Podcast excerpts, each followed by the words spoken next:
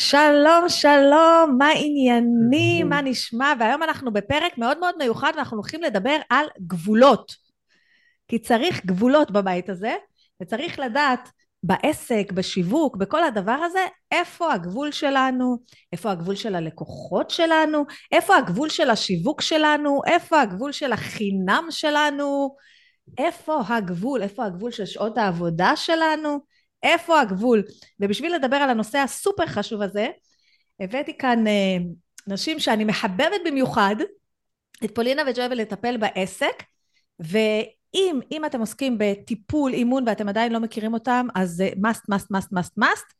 אז לפני שככה אני אתחיל אה, להציג אותם, אה, אני אגיד למי שכאן בפעם הראשונה, נעים מאוד, אני רוחמה סלע ממועדון השיווק לעסקים הקליקלות, ופה בפודקאסט אנחנו מדברים שיווק תכלס לאנשי שירות וידע, לעסקי שירות וידע. אמ, אני עושה את זה באופ... כאן בתוך הפודקאסט שלי ואני עושה את זה גם באופן יומיומי במועדון השיווק לעסקים הקליקלות שעוזר לבעלי עסקים להגיע מהמצב שאף אחד לא מכיר אותם עד למצב שקונים מהם.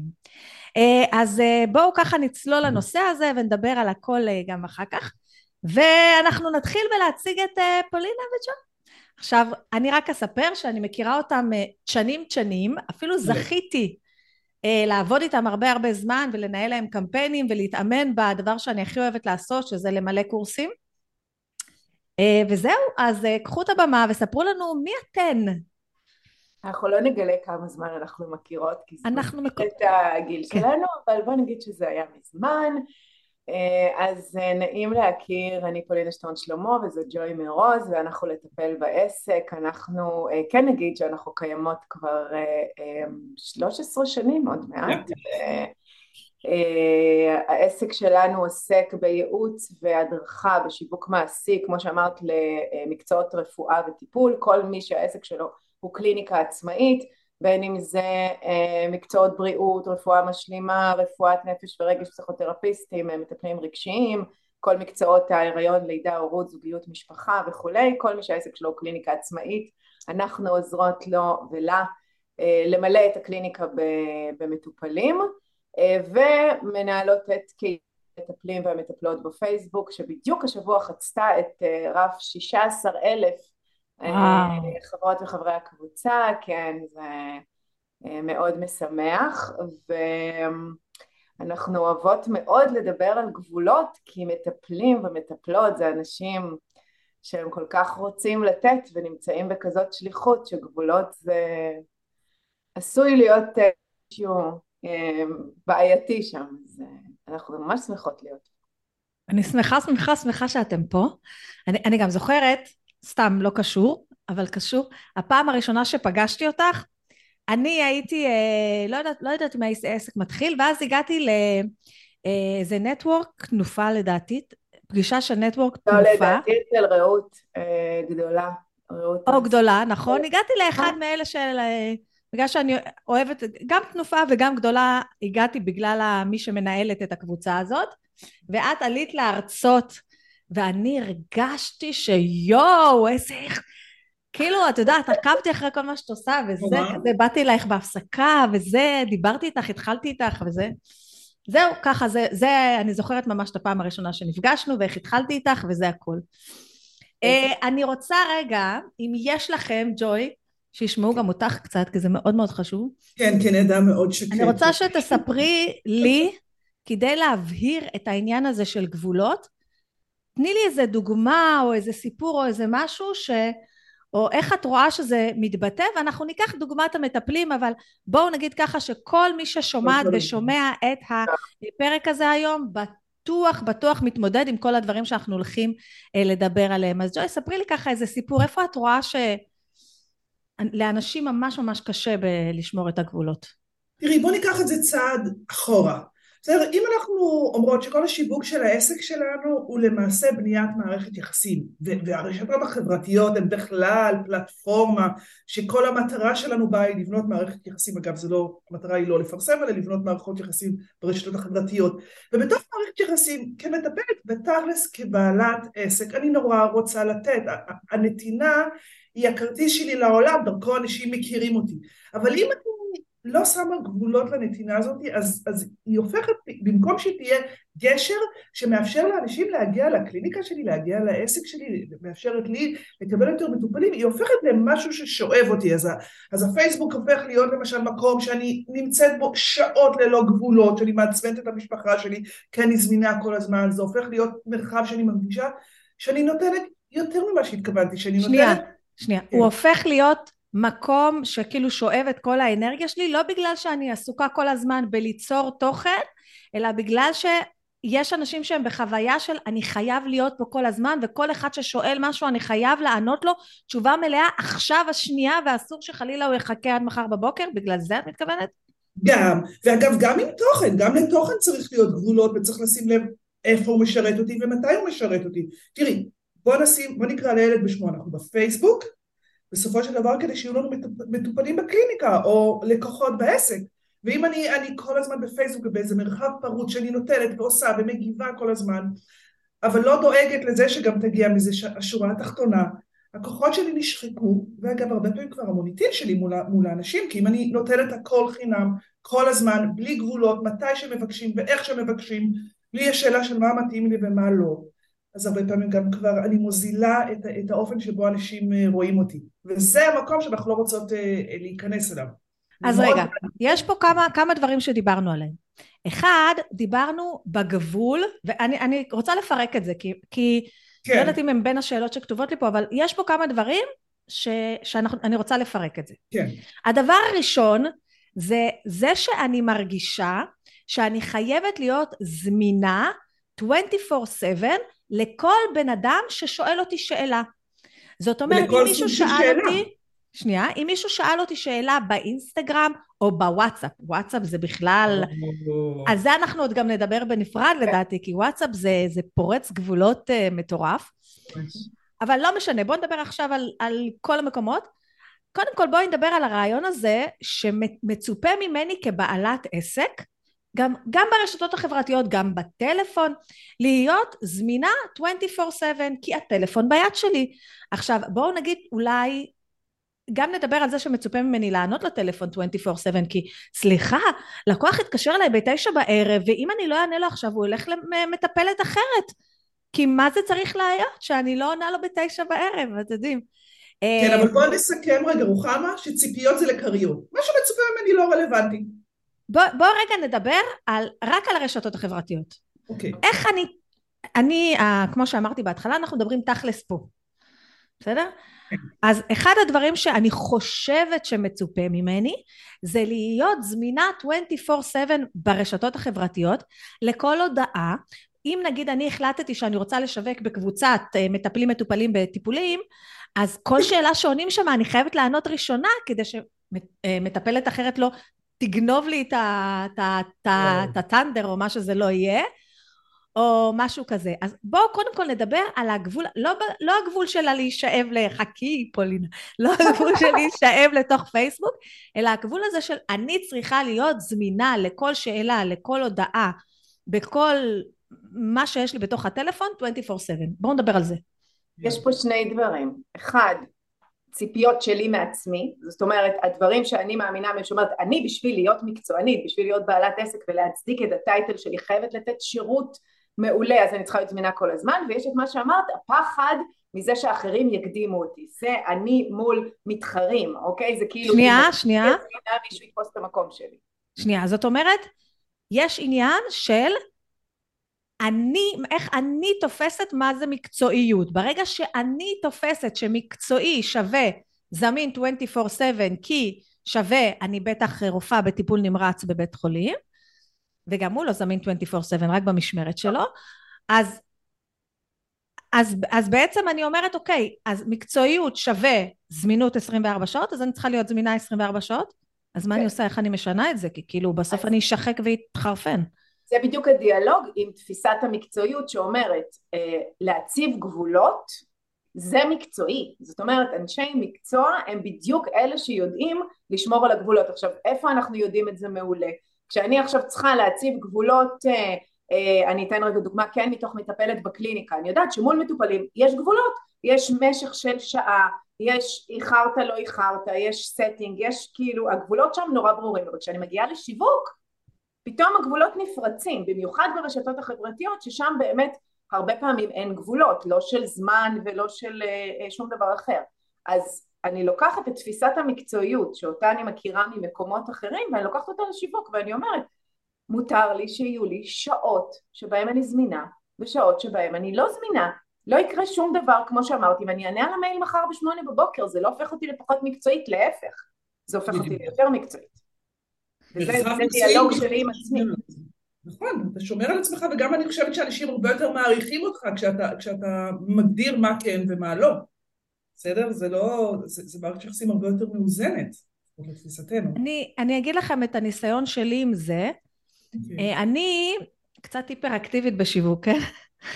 אז אני באמת all over the place וזה. עכשיו, יש לי את הקטע הזה, יש לי את הקבוצה של המועדון, שאני אה, אני, אני עונה שם כל יום, אוקיי? זה מאוד חשוב לי. עכשיו, כל הזמן אני אומרת להם, אני עונה עד ארבע, אני עונה בשעות העבודה משמונה עד ארבע, אני עונה בשעות העבודה משמונה עד ארבע.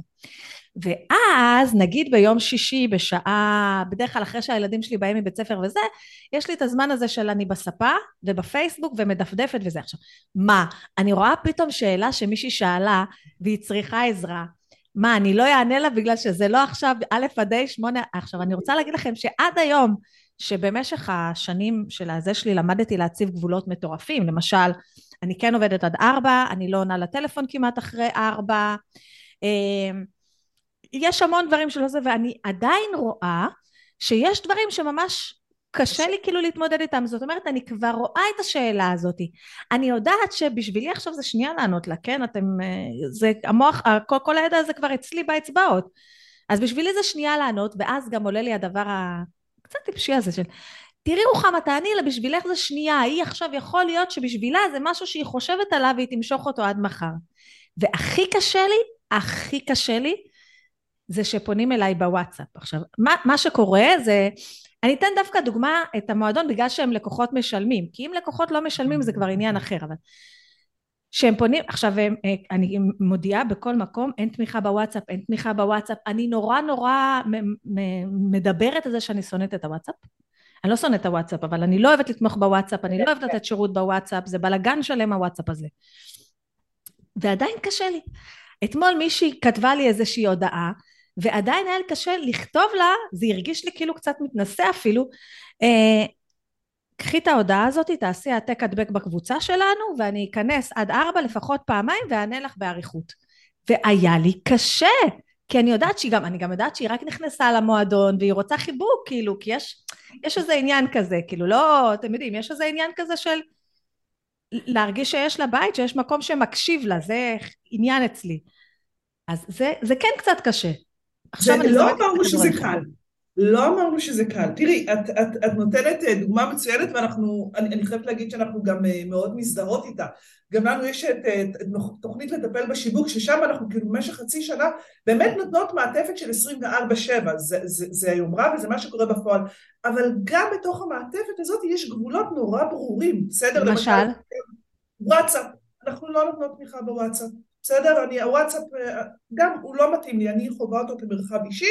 יש, אנחנו מגדירים איפה אנחנו נותנות את התמיכה, אנחנו אומרים, אתם יכולים לכתוב כמה שאתם רוצים, בכל נושא, בכל שעה, אנחנו תמיד... אבל, אבל במקום מאוד ספציפי, למשל, כן. לא באופן פרסונלי במייל, איך יש לי שאלה, אלא בקבוצה של אותו קורס, אותו מחזור, ששם כולם יכולים לראות את השאלה והתשובה וליהנות ממנה ביחד. זה למשל גבול שהצבנו. אז, אז הגבולות ברורים, וכשאנשים חוצים את הגבולות, אני מודה, גם לי לפעמים יש קיבוץ, אבל אז אני, אני מזכירה שלהציב גבול, את זוכרת שדיברת מקודם על המחבק, אפשר לעשות אותו בצורה נעימה ומחבקת. כלומר להגיד, איזה יופי שפנית, זו שאלה חשובה, אני מזכירה שעל שאלות אני עונה עד, עד שעה ארבע, או רק במקום איקס, ופשוט תכתבי שם. עכשיו, תזכרי, כלל האצבע שהוא הרבה פעמים, ואם תחזרי, תחזרי את או מי ששומע אותנו אחורה ללקוחות שלכם, תגלו שהרבה פעמים דווקא הלקוחות שהכי באתם לקראתם, והגמשתם גבולות ויצאתם מגדרכם, יהיו הרבה פעמים הלקוחות הכי פחות מרוצים והכי פחות נאמנים נכון, וגם יש לי דרך אגב שאלה על זה בהמשך, אבל זה מוקדם מדי. יש לי שאלה על זה בהמשך, על ה... איך אני בוחרת לקוחות וכולי. שנייה רגע. אני גם רוצה להגיד עוד איזשהו משהו מאוד מאוד חשוב. שנייה, אז גם אמרנו, כשאנחנו אה, מחליטים לתת איזשהו שירות, גם אם אנחנו כותבים שיש תמיכה לחצי שנה, אנחנו צריכות, ואני גם מנחה את זה, אנשים שעושים איתי את התהליך של הבניית קורס דיגיטלי, אני אומרת להם, תגדירו את חבילת התמיכה, ותגדירו את הגבולות שבחבילת התמיכה ושימו לב גם למשהו מאוד מאוד מעניין ששמתי לב. לפני כמה זמן דיברה איתי איזושהי לקוחה שלי ואמרה שהיא עברה איזשהו תהליך ליווי מהתהליכים האלה ש, שעולים כמה אה, עשרות אלפי שקלים והיא אמרה שהדבר לא לא זה דווקא היה תהליך טוב אה, לא כל כך עשרים אלף שקל משהו כזה. אה, והיא אמרה שאחד מהדברים המדהימים שהיא למדה בתהליך הזה זה בלהסתכל על מי שנתנה לה את השירות ולראות איך היא מציבה גבולות כן. כל כך כל כך ברורים וזה רק גורם לקהל שלה עוד יותר לכבד אותה כי אם הצלחתי לקבל תשובה ממנה היא פינתה את הזמן והיא הקשיבה לי ונתנה לי תשובה זה כאילו אפילו עוד יותר מאדיר את הזמן שנייה, את הזמן של מי שנתנה לי את השירות. היא אמרה, אם יש משהו שלמדתי והיה שווה לי ה-20 אלף שקל האלה, זה לא בדיוק, ככה פחות או יותר. היא אמרה, זה שהיא זה לא היה בתוך הקורס, לא נרשמתי בשביל זה, אבל פשוט למדתי איך להציב גבולות ואיך ככל שאני מציבה יותר גבולות, אבל בתוך המקום שלה לתת שירות נותנת מה שצריך, איך זה גורם לצד השני להעריך יותר את הזמן שלי בצורה מטורפת. זה בדיוק חוזר לנקודה שאמרתי שבתוך יש איזו תפיסה שאומרת ככל שאני נותנת יותר אני יותר מקצועית זה הפוך על הפוך כשאני מציבה גבולות אני גם עושה modeling, זה בדיוק הדבר הזה שדיברת עליו, אני נתפסת כיותר מקצועית כשאני שומרת על הגבולות שלי, כי בסופו של דבר זה גם מאפשר לי, הרי מה המטרה של הגבולות? זה לא כי אני מפונקת, זה לא כי לא בא לי לעבוד בשעות מסוימות, המטרה של הגבולות היא כשאנשים משלמים לי, אני רוצה להיות במיטבי, אני רוצה לתת להם את ה-the best שלי. עכשיו אם אני לא ב-the best שלי ב-12 וחצי בלילה כשמישהי כותבת לי במסנג'ר וזה, אה, אז גם, גם היא לא תקבל ממני את התמורה המלאה ברגע שאני שומרת על הגבולות שלי אז בתוך הגבולות אני הכי טובה שיש, אני נותנת את התמורה המלאה בין אם זה אנשים ששילמו לי ובין אם זה אנשים שעוקבים אחריי זה בכלל לא משנה. מה שמשנה זה שהמטרה היא לתת כמו שאת אומרת את מלוא תשומת הלב בשעות שבהן אני פעילה את מלוא הריכוז שלי. זה, זה לא יהיה מקצועי מצידי לענות עכשיו על רגל אחת במסנג'ר בואי נקבע פגישה או שיחת טלפון מסודרת מחר בבוקר זו תשובה שמכבדת את הבן אדם שפונה אליי. לא רק מתוך המקום של עכשיו לא בא לי לעבוד אני שוכבת על הספה ורואה נטפליקס אלא מקום שאני יודעת מתי אני מקצועית אני יודעת מתי אני נותנת שירות. ואז אני מגדירה את הגבול. אני כן רוצה רגע שנייה לתת דוגמה אליי ואז לעבור אלייך אה, זה כאילו להוריד uh, הדוגמאות שלי שלה. uh, אני לא, אני לא מדברת כמעט בטלפון מאחרי ארבע כי אני עם הילדים וכמעט אף אחד לא מתקשר כי גם כמעט אף אחד לא מתקשר היום זה פחות, פחות דברים שאנחנו עושים אבל כן. כשמתקשרים אין לי שום בעיה להגיד אני יכולה להקשיב איזה שתי דקות ואז להגיד תראה אני חושבת שמה שאתה אומר מה שאת אומרת דורש התייחסות כמו שצריך ועכשיו אני חמישים אחוז איתך חמישים אחוז עם הילדים שלי פה אה, אז אני עכשיו אהיה מאה אחוז עם הילדים שלי ואנחנו נדבר מחר בסדר? וזהו עכשיו דרך אגב יש משהו שאני מאוד מקפידה להגיד אני אתקשר אליך אני לא אוהבת שאנשים נגיד לא יכולים לדבר איתי ואז אומרים לי תתקשרי אליי את מחר. לא לא לא. אני, אני כבר עניתי לך עכשיו בטלפון. אמרתי לך שאנחנו לא יכולים לדבר כי יש לי ילדים פה או כי לא בא לי לדבר בשעה תשע בערב אבל אני אתקשר אליך מחר.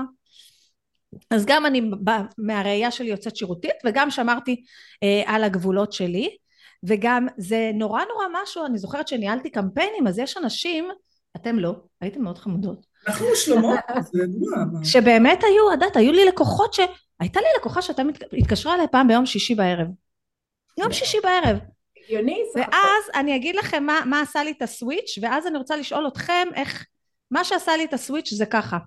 אם אני סוכנות דיגיטל, סוכנות דיגיטל, ולא רוחמה סלע מנהלת קמפיינים, אז בסוכנויות דיגיטל שיש להם עובדים ועניינים וכל הג'אז, בחמש העובדים הולכים הביתה, הם לא עובדים עד עשר בלילה. אף אחד לא יענה לך לטלפון. הקמפיין שלך והלידים שלך יחכו עד מחר. אז סליחה, אני סוכנות דיגיטל, שלום וביי, וסוכנות דיגיטל שמכבדת את עצמה עונה לטלפון בעת... ודרך אגב, הלקוחות האלה שהתקשרו אלייך ביום שישי בתשע, לפחות הכי לא מרוצה. תחזרי אותם ליקום בחזרה, שמישהו אחר ייקח אותם. אני רוצה רגע לעשות איזה סדר, רוחמה, בסדר? כי זה בסך הכל, הנושא של גבולות זה תהליך מאוד מסודר. כלומר, יש את השלב הראשון שאת יושבת ואת מגדירה מה הגבולות שלך. ויש כאלה שסבבה להם להיות זמינים בוואטסאפ 24 שעות ביממה. סבבה. את מגדירה מה נכון לך. אחר כך את מתקשרת את זה בצורה ברורה ללקוחות שלך, לרוב תלוי בסוג של הקשר ביותר מפלטפורמה אחת. אבל אז מגיע שלב עוד יותר חשוב, שהרבה פעמים אנשים מפקששים אותו, והוא השלב שלא משנה איך תקשרת את זה וכמה יהיו אנשים שיבדקו את זה. אוקיי? למרות שאמרת ולמרות שהסברת, אני כן אתקשר אלייך. ופה את צריכה כבר להכין מראש ולדעת מול עצמך איך את מגיבה שזה קורה. כלומר, לא באותו רגע את מתקפלת ואת שולפת איזושהי תשובה, את יודעת שגם אם כותבים לך בוואטסאפ וגם אם מתקשרים בשבע בערב, התשובה שלך היא שיש לך הודעה אוטומטית שאת שולחת, סתם אני אומרת ב-SMS או בוואטסאפ למי שכתב, שאומר, אני, שעות הפעילות שלי הם שמונה עד ארבע, אני נורא אשמח לענות לך מחר. אבל זה שאנשים בודקים אותך זה לא בגלל שאת לא בסדר, אלא פשוט בגלל שזה חלק אינטגרלי מהתהליך. ואם את זוכרת את זה, אז יותר קל לך לנהל אותו. אז קודם כל יש לי אפשרות, דרך אגב, בכל הפלטפורמות, אינסטגרם, פייסבוק, וואטסאפ, יש לכם אפשרות להגדיר הודעה שהיא תצא רק כשאתם לא בשעות הפעילות. זאת אומרת, אה, בשעות הפעילות היא לא תופעל, לא, אנשים לא יקבלו את הזה, ואחר כך הם יקבלו, אה, כרגע לא שעות הפעילות, בלה בלה בלה בלה בלה. אז קודם כל, אני, צריכה, אני, אני רגע רוצה לשאול אה, על משהו אחד. אז אמרנו שאני בשביל לעשות לעצמי את הסוויץ' בראש, אמרתי לעצמי, ואם הייתי סוכנות אז הייתי עונה בשעות כאלה? מה זה השטויות האלה? אוקיי? איזה מין, זה המשפט שעזר לי לעשות את הסוויץ'. אמ, איזה משפטים או דברים, או איך אנחנו נשבור את הפרדיגמות האלה, את הדבר הזה של ה... ש... שיכול לעזור לי כאילו לעשות את הסוויץ', תעזרו, לה, תעזרו להם כאילו כיווני מחשבה אחרים, עד עכשיו הם חשבו A, כמו שדיברנו עד עכשיו, דיברנו, עד עכשיו הם חשבו שזה מאוד מקצועי לענות 24/7, אז אנחנו עושים סוויץ', איזה רופא, איזה רופא עונה, אם אני מטפל, מה זה משנה אם אני זה או אני אה, דוקטור קליימן, דוקטור קליימן אתה מתקשר אליו ביראת כבוד, בין, אה, בין אחד לשלוש הוא מקבל מטופלים, נכון? זה גם זה, אבל גם, זה מה שאמרנו קודם, זאת אומרת, זה להגיד לעצמי, מתי אני הכי טובה? האם עכשיו כשאני חצי מטגנת חביתה, חצי עונה לילד, חצי מקפלת גרב, אני יכולה לעזור לה עם ההתקף חרדה שלה? לא, כי אני לא בתשומת לב.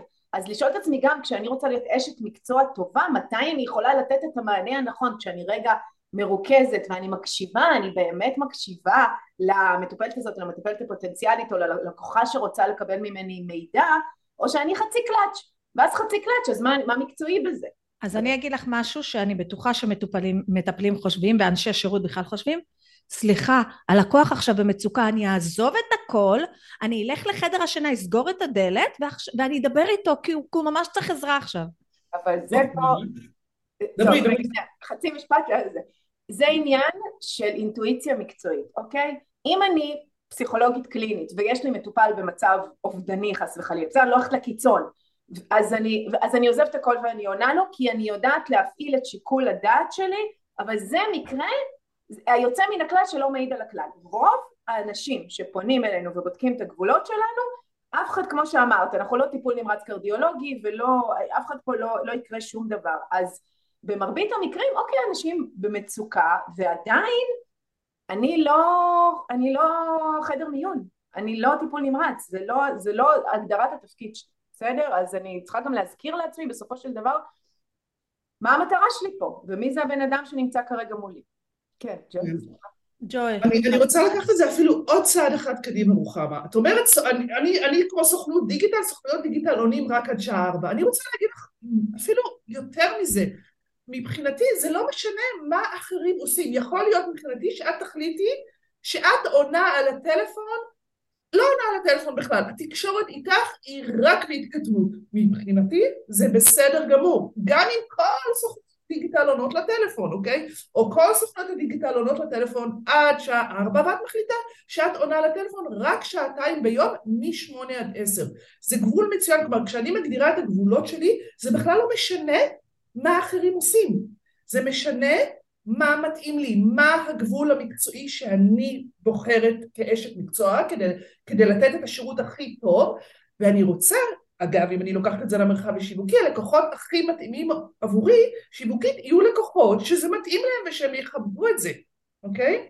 אז, אז ככה אנחנו רואות את זה. גבולות הם מרחב סופר חשוב כדי שנוכל לתת למטופלים שלנו, ללקוחות שלנו, את השירות הכי טוב. בלעדי, בלעדיהם זה, זה פחות, הרבה פחות. אני רוצה לדבר על עוד איזה גבול שאמרנו, אה, ו- ונחזור לדבר הזה שאת אה, הצגת ואמרת שאני המדיה החברתית כן. ואני רוצה לדבר על הגבול הזה של לגור בפייסבוק יש לי אפילו פרק בפודקאסט לאנשים שמרגישים שהם גרים בפייסבוק לא צריך לגור בפייסבוק ולגור באינסטגרם אני רוצה להגיד לכם שאני נתפסת כמישהי שיוצרת המון תוכן בשביל בן אדם אחד נכון? אני לא. גרה בפייסבוק ובאינסטגרם אני עושה עוד שבעת אלפים דברים בשמונה שעות שאני בעבודה ביום או בכמה שעות שהחלטתי לעבוד אז אני רוצה לדבר פה על שתי דברים אחד איך אני יוצרת באמת את הגבולות האלה, שזה כבר ביני לבין עצמי, לא ביני לבין אחרים, של ה... אפילו נקרא לזה, של ההתנהלות, בז... כאילו, איך אני יוצרת לעצמי גבול, שזה קשור גם להתנהלות בזמן ואפקטיביות של, אוקיי, אני בפייסבוק, בשביל לעשות A, B, C, עכשיו אני הולכת, והשאלה הבאה שאני אשאל, ואתן יכולות לענות לשתיהן ביחד אם אתן רוצות, איך אני יוצרת את הגבול הזה בין ה... כמו שאמרנו, ב, ב, סתם ניקח דוגמה, זה פייסבוק, זה אינסטגרם, זה וואטסאפ, זה טיק טוק, זה טק טק טק טק טק טק, איך אני עוצרת את הגבול הזה בין המקום הזה של אני אה, עונה ונותנת ונוכחת ונותנת תוכן בחינם ותגובות בחינם, לבין המקום הזה שאני רוצה להגיד, זה, זה לא בחינם. אז גם איך אני אומרת לבן אדם, זה כבר לא בחינם, אתה צריך אה, זה, כי זה מאוד קשה לאנשי שירות. מאוד קשה בתוך המקום הזה של זה להגיד לו, תשמע, אדוני, זה, זה צריך לעשות באחד על אחד, אני לא יכול לענות לך פה. ואני רואה שזה, עדיין, נורא נורא נורא רוצים לענות, לעזור לו כמה ש... גם לא לצאת מכירתיים חס וחלילה. אז איך אני שמה את הגבול גם אה, בלתת, אה, בין הלתת בחינם ללהגיד לו, תשמע, עכשיו צריך לבוא לקליניקה, או בכלל בין הלתת לחינם ללתת בתשלום. איך אני שמה את הגבול של הזמן שאני שורפת במדיה החברתית? זה שתי שאלות גדולות. תבחרו למה שאתם עונות. ג'וי, אני רואה שאת מתה להגיד משהו לכי על זה. לא, לא, לא, דווקא פולינה, דברי. אוקיי. Okay. אני רוצה להגיד שיש פה, יש, זה באמת שני נושאים שונים, אבל הם, הם שניהם עניין של קודם כל, את כל התרחישים האלה אני יכולה לשאול את עצמי מראש. ברגע שאני מכניסה את עצמי למצב שבו אני יושבת רגע ומגדירה גבולות, אחת השאלות שאני רוצה לשאול את עצמי זה למשל, כמה שעות ביום אני רוצה להקדיש, הרי אחד, אחד הדברים שאנחנו עושים בשיווק זה לבחור באיזה ערוצים שיווקיים אני משתמשת, נכון? אני לא יכולה להיות בכל מקום וזה גם, זה לא אפקטיבי להיות קצת פה, קצת פה, קצת פה, אז איפה המסה הקריטית שלי? נניח שפייסבוק זה אחד הערוצים המשמעותיים שלי, אז אני מראש חושבת, למשל קבוצות, אוקיי? אני לא צריכה להיות בכל הקבוצות, זה לא אפקטיבי, אני לא יכולה לבנות מערכות יחסים בשלושים קבוצות במקביל. אז נגיד אנחנו ממליצות לבחור לא יותר משלוש קבוצות. חד משמעית. שלוש הקבוצות האלה זה קבוצות שאני באופן יזום בוחרת מתי אני נכנסת אליהם, אז יש לי שעה ביום נניח שאני מפנה לפייסבוק ואני חושבת מראש מתי מתאים לי למקם את השעה הזאת ונכנסת באופן יזום לאותן שלוש קבוצות שאני בחרתי, אני לא גוללת בפיד ונותנת לפיד להציף אליי כל מיני דברים ואז אולי אני עונה אולי אני לא עונה, אני ברגע שאני, אה, אה, ג'וי קוראת לזה לעבור מאוטומט להילוכים, אני מכניסה את, ה, את החשיבה המתכננת לתוך המרחב הזה ולא הולכת על הבבאללה אז אני נכנסת לשלוש קבוצות ואני אומרת אני משתתפת לפחות בדיון אחד או שניים בכל קבוצה. יש לי ממש אה, אה, מיקוד בתוך התהליך הזה שאותו אני מובילה. עכשיו אם באותו יום יש לי זמן אחר כך לענות על עוד שאלות להיכנס לעוד קבוצות סבבה. ויש לי את המיקוד היומי שלי שאומר אלה הן שלוש הקבוצות שיחה אחת בכל קבוצה. סתם לדוגמה בסדר? או אני מפרסמת שלושה פוסטים בשבוע בדף העסקי בימי ראשון שלישי ושישי לא משנה. וזה, וזה אה, עונה על התכנון האסטרטגי שלי, בסדר? זה, זה, אז קודם כל אני הופכת פה מפסיבית, אקראית, נגררת לתוך איזה אלגוריתם שמניע אותי, למצב שבו המושכות בידיים שלי, אני מתכננת, אני עושה את מה שתכננתי, אוקיי? בתוך גבולות שמתאימים לי, בשעות שנוחות לי, בקבוצות שבחרתי, בתוך הנושאים הספציפיים שאני רוצה לקדם או להגיב אליהם, וברגע שסיימתי את זה אז אם יש לי זמן אני מוסיפה לזה עוד משהו. אני רוצה... אני רוצה לתת אה, בקשר לגבולות של פייסבוק או זה אינסטגרם, אני רוצה לתת ככה שתי עצות. כן. אחד, שאת נמצאת במוד יצירת תוכן, אל תהיי בפייסבוק, תיכנסי ל Business Suite. ה Business Suite מאפשר לך לכתוב את הפוסט, כאילו יצירת תוכן לדף. עסקי בפייסבוק או לאינסטגרם. כשאת נמצאת בתוך הביזנס סוץ, אין לך את השיחות של כולם וכולי. את נמצאת עכשיו במוד יצירת תוכן, את יוצרת לפייסבוק, את יוצרת לאינסטגרם, את מתזמנת הכל. את יכולה במקביל, או יכול, לא משנה, ליצור גם את הפוסטים שלך לעמוד האישי, ואז רק לבוא לשם ולעשות העתק הדבק, זה נורא נורא עוזר. עוד משהו שעוזר לי זה צ'קליסט, יש לי צ'קליסט.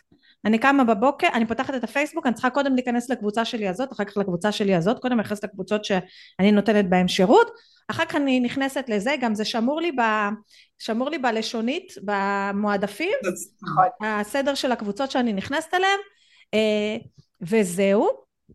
אבל בואו נדבר על לשים באמת גבולות בנתינה. לא רק בזמן. אוקיי, תראי, באופן כללי, גם פה צריך לזכור שבסופו של דבר המטרה שלנו היא לשווק, אבל לשווק באמצעות נתינה, והגבול הוא מאוד אישי, כלומר, יש מצבים שאת מרגישה שנלקח ממך יותר מדי, רגע, ג'וי, את נעלמת ולא שומעים אותך. אוי, אז אה, עכשיו את בסדר. יש מצבים שאת מרגישה שנלקח ממך יותר מדי? יותר מדי, ויש מצבים שלא. אז, אז מה המטרה שלך? להחליט מראש מה את נותנת, איפה את נותנת וכמה, בדרך כלל כמעט, כמעט תמיד הגבול עובר, ולא לתת תמיכה אה, פרטנית במסנג'ר, אלא להפנות אנשים שפונים אלייך אה, עם כל מיני שאלות אישיות במסנג'ר, להגיד אפשר לשאול אותי במקום XYZ.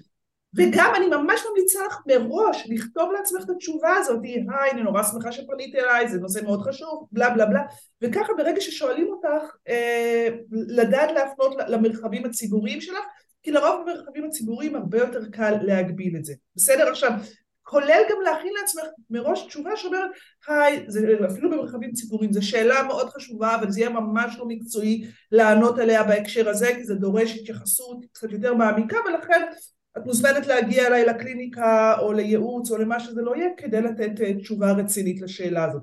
את כל המצבים האלה, הרי זה לא, לא יודעת מה, 48 מצבים אפשריים. תכלס, אם את פורטת את זה, זה פחות, זה בדרך כלל בין חמישה לעשרה מצבים כאלה. שאלו אותי שאלה במסנג'ר, שאלו אותי שאלה שהיא מורכבת מדי בקבוצה, זה לא כמות נורא גדולה של מצבים. אז מראש להגדיר את התשובות, אה, את התשובות שלך ואת הגבולות של מה שאת נותנת. אוקיי? ואנשים מאוד... אני גם אגיד שאנחנו צריכות ממש ממש לשים לב שמה שאנחנו יודעות שהוא דורש פגישה, תמיד הצד השני רואה את העבודה שלנו כמאוד מאוד פשוטה. לא משנה מה העבודה שלנו, גם אם נהיה מנתחי משהו מוח. קטן, משהו קטן. כן, אז לפני כמה זמן מישהי שאלה אותי, אני יכולה לשאול אותך משהו במסנג'ר, משהו קטן? כן, בבקשה. עשיתי קמפיין, אני רק לא סגורה אם בחרתי את הקהלים הנכונים, את התרגות הנכון ואת הזה. אז את יכולה כאילו רק שנייה לכוון אותי? אני עכשיו, שניכם, זה, זה פגישה של שעתיים השאלה הזאת. אמרתי לה, תראי, השאלה באמת מאוד מאוד קטנה, התשובה לוקחת לי שעתיים. את צריכה לקבוע פגישה. אז לפעמים אנחנו צריכים להבין שהבן אדם מהצד השני, עכשיו, מה שאני חווה הרבה פעמים, זה שאנשים לא שמים לעצמם גבולות, הם נעלבים. איך היא שאלה? עכשיו, אני רוצה להגיד לך שאת אותה שאלה היא יכלה לשאול עוד עשרות אה, זה, והם היו, איך היא לא מתביישת? איך היא שאלה אותי, ואני רואה בקבוצות ש... אה, זה, איך היא שאלה אותי שאלה כזאת? מה, היא מזלזלת בזמן שלי? היא לא מכבדת אותי? אתם יודעים איזה שאלה ענקית זאת? לוקח לי שעתיים שלוש לעשות ניתוח קהל יד, והיא שואלת אותי... אז שנייה, סתם כל הדרמה הזאת. אנחנו צריכים להבין שבן אדם שואל אותנו שאלה, ואני רוצה רגע להתייחס לזה שפורצים לי את הגבולות כמה אני נעלבת. ואתם בטח רואות מלא פוסטים על זה בקבוצה. איך היא שלחה לי הודעה בוואטסאפ בתשע בערב? זה המקום הפרטי שלי? זה המרחב שלי? מה זה לקוחות לא מתביישים? בתשע בערב היא שולחת לי הודעה זה שהיא שלחה לך הודעה בתשע בערב זה לא אומר שהיא ציפתה לתשובה בתשע בערב. זה אומר שסוף סוף אחרי כל היום הארוך שלה היא התיישבה ונזכרה שהיא חייבת תשובה למשהו. אז היא כתבה את זה עכשיו בתשע בערב כי אי אפשר לתזמן בוואטסאפ שאת תראי את זה מחר בשמונה. היא לא מצפה שאת תעני בשמונה. היא שאלה אותך שאלה פשוטה כמו רק תבדקי לי אם בניתי קהל יעד נכון כי היא לא יודעת מה זה לבנות קהל יעד היא לא מבינה שיש 35 אלף פרמטרים בתוך השאלה הזאת וגם היא ניסתה. היא לא... אבל אני אגיד, אני רוצה להגיד עוד משהו. בואו נדבר על זה. גם אם היא ציפתה, גם אם היא ציפתה שתעני לה בתשע בערב, זה לא אומר שום דבר לגבייך, כי יכול מאוד להיות שהיא מצפה לנותנת שירות או מטפלת שזמינה 24/7 ואולי יש כאלה אולי היא מוכנה לשלם על זה, אז היא לא לקוחה מתאימה בשבילך, וזה גם בסדר, זה בסדר גמור, כמו שבן אדם, לא יודעת מה, מצפה עכשיו שאני אעבוד ב-150 שקל לשעה, מצפה שאני אפתח קליניקה בבאר שבע בזמן שאני גרה ברמת גן, או... לאנשים יש כל מיני ציפיות, אבל זה, אלה הציפיות שלהם. ברגע שאני מבינה שזה בסדר שלפעמים פונים אליי אנשים שלא מתאימים להיות לקוחות שלי, ואחד הדברים שבודקים התאמה זו שאלת הגבולות. כי הלקוחות שמתאימים לי זה לקוחות שהגבולות שלי מתאימים להם. אם הם מצפים לעבודה בשעות שלא מתאימות לי, הם לא לקוחות שלי. אם הם מצפים לעבודה אה, במחיר שלא מתאים לי, אז הם לא לקוחות שלי. אם הם מצפים לעבודה בתחומי ידע, מה בחינם ומה בתשלום, וזה לא מתאים לי, אז הם לא לקוחות שנכונים לי, וזה בסדר גמור. זאת אומרת, גם לא צריך להיבהל מזה שיש איזה... אני לא צריכה להתאים את עצמי, זאת הנקודה. אני לא צריכה להתאים את עצמי לציפיות מדומיינות או אמיתיות, של אנשים אחרים. אני צריכה להגדיר לעצמי מה הגבולות שלי מבחינת זמן, מבחינת ידע, מבחינת מחיר, כל הדברים שדיברנו עליהם, מרחב. לא נוח לי לענות במייל, כן נוח לי לענות בקבוצה שלי בפייסבוק. זכותי, זה שלי. מי שרוצה תמיכה במייל, כי אין לה פייסבוק, והיא לא נכנסת לפייסבוק, ויש אנשים כאלה, אחלה, אני, אני נותנת שירות בפייסבוק, זה לא מתאים לך? הכל בסדר, הכל בסדר. זה, זה בדיוק העניין. שזה, שהתהליך הוא הפוך, מבפנים החוצה, אני קודם כל מגדירה את מה שנכון לי, ואני יודעת שמי שנכון לי מבחינת לקוחות, זה גם מתאים להם. ולכן דרך אגב, רוחמה, כלל אצבע, ואת אמרת את זה ואני רוצה רגע לשיים את זה, כלל אצבע זה שגבולות מציבים בנועם, בסדר? כלומר, גם, גם אם הצד השני עשה משהו חצוף, מתקשר אלייך בשתיים בלילה, עדיין גבולות מציבים בנועם. את יכולה אחר כך ללכת לאוורר את זה עם חברות שלך בואנה, אנשים הזויים, מה הם חושבים, זה בסדר, כולנו בני אדם, גם בקהילה שלנו, יש הרבה פעמים פוסטים של עברור, הכל טוב, אבל ללקוח המטופל, אני מציבה את הגבול שלי בדיוק כמו שהוא, אבל בנועם, במקצועיות ונועם. אבל אני רגע רוצה בכל זאת לחזור, כי אני חובה, שאני קוראת את הפוסטים האלה, שאת קוראת להם פוסטים של עברור, זה שבעלי עסקים, אה, וכל, הנ... הם ממש, הם נעלבים, הם נעלבים. כאילו, איך הוא עושה את זה? למה הוא עושה, למה הוא עשה לי את זה? וזה באמת, אני חושבת שזה משהו שאנחנו צריכים לעשות סוויץ' במוח ולהבין, הוא לא עשה לך את זה. פעם, כן. לפני 200 שנה, הלכתי לפסיכולוגית, אה, שהיה לי רק שתי, לא היה קליק, אבל היא אמרה לי את המשפט אה, שבטח היו צריכים להגיד לי את זה כבר, אני כבר אומרת את זה לילדים שלי מגיל חמש, זה לא לרעתך, זה לטובתו. היא לא פרצה את הגבולות שלי, היא עשתה מה שבפיפ שלה והיא לא חשבה עליי בכלל, אני לא הייתי בה, זה שהיא אמרה אני רוצה מעצבת גרפית שתעצב לי לוגו ולא יודעת מה במחיר סביר. אני מתה. שפוי, שפוי, שפוי, סביר, בדיל מטורף, ב-700 שקל שתפרסם לי לוגו, תעשה לי לוגו בקנווה, זה שלה, היא רוצה לוגו בקנווה ב-700 שקל, את יכולה לתת? תתני. את לא יכולה לתת, היא לא רוצה להעליב אותך, היא פשוט לא מבינה מה את עושה. זהו. לא היא פשוט לא לקוחה נכונה עבורך, ומותר לה, מותר לה. אני רוצה רגע, יש לי ממש שאלה פה, אה, האם אני באמת יכולה, והתחלנו לעלות על זה, האם אני יכולה לשים גבולות בלקוחות שאני רוצה לשרת. עכשיו אנחנו נשים פה שתי דברים. זה לא כוחות, נגיד אני, אני שמה גבולות בלקוחות שאני, זה, אני כל הזמן שמה גבולות. אה, למשל ב-2017, שזה היה גבול מאוד גדול עבורי, הייתי מנהלת קמפיינים והרבה קמפיינים אה, בשביל בן אדם אחד, ואני זוכרת ששמתי גבול של אני לא לוקחת מטפלים לניהול קמפיין, בגלל זה גם פתחתי את המועדון, כי עבדתי איתכם כי אתם לא אה, ממלאות קליניקה, אתם מוכרות קורס, למכור קורס אני כן. יודעת, למלא קליניקה בניהול, בקיצור זה לא עובד, מטפלים צריכים לעשות את השיווק של עצמם. ו- ואני זוכרת שכאילו שמתי לעצמי את הגבול הזה, אני לא עובדת עם מטפלים בטה טה טה טה. עכשיו, עכשיו גם בלי קשר לזה היה גם איזשהו שלב שניהלתי קמפיינים לאנשים שמוכרים קורסים ויום אחד החלטתי שאם מישהו מתקשר בטלפון ומציג את עצמו כ... אני לא אגיד את המילה עכשיו כדי לא זה, מילה שקשה לי איתה, אני לא יכולה לעבוד איתו, כי פשוט נכוויתי מהם בצורה מטורפת.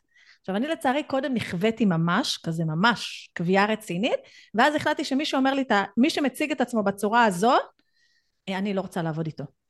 אז האם אנחנו יכולים להרשות לעצמנו את הדבר הזה, או האם זה חוצפה? אני מנסה לנחש עכשיו שעה, איזה מילה, כאילו... גם אני, אני רק עסוקה מנטור, מנטור, מנטור, מנטור. וניחשתי, גם היה, הנה, הנה, שום סוד אני לא יודעת לשמור. קשה לי מאוד, לא יכלתי לנהל קמפיינים לאנשים שהיו מתקשרים ומציגים את עצמם. אני מנטור, יש לי כזה קהל, ודרך אגב, יש עוד אה, לקוחות שמהר מהר מאוד, אה, תקשיבי, המשפט הזה, זה משפט, דרך אגב, זה משפט ברזל למישהו שאתם לא רוצים לעבוד איתו.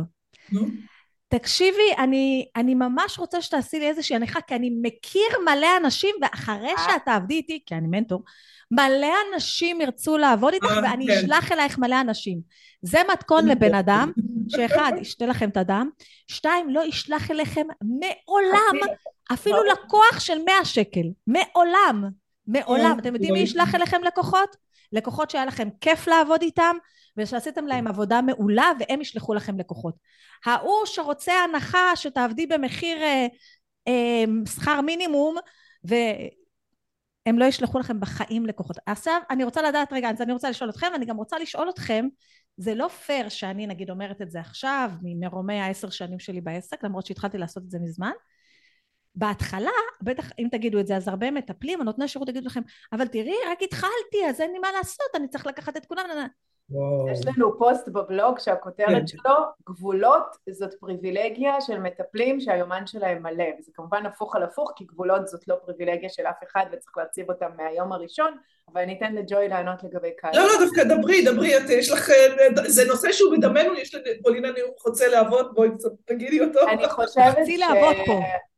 אמ, במיוחד בתחום של נותני שירות ובמיוחד בעולם הטיפול ההצלחה של התהליך היא תלויה בדבר אחד עיקרי. והדבר האחד העיקרי הזה נקרא חיבור. את אמרת לא היה לי קליק עם הפסיכולוגית הזאת. עכשיו זה לא משנה כמה היא הייתה מדופלמת כמה היא למדה כמה שנות ניסיון יש לה לא היה קליק ולכן התהליך לא יכל לעזור לה. עכשיו מה זה הקליק הזה? הקליק הזה זה, זה אותה מערכת יחסים שג'וי דיברה איתה קודם החיבור האישי ואני, התפקיד שלי זה להגדיר עם מי סיכוי סביר, גבוה, הגיוני, שיהיה לי את הקליק הזה. זאת אומרת, א', באיזה נושאים אני מבינה, ב', עם איזה גילאים אני רוצה לעבוד, באיזה מצבים, זאת אומרת, לא משנה, כל אחד יעשה את אפיון קהל היעד שלו בתחום הרלוונטי לגביו. אבל זאת קודם כל אחריות מקצועית שלי, כי כמו שאמרתי, אני, אני רוצה לדעת מתי אני הכי טובה. אז את אומרת אני הכי טובה מול עסקים של ככה וככה ב, ב, או מול אנשים שמציגים את עצמם בצורה כזאת וכזאת. אגב גם בשיטת האלמינציה עם מי אני לא רוצה לעבוד?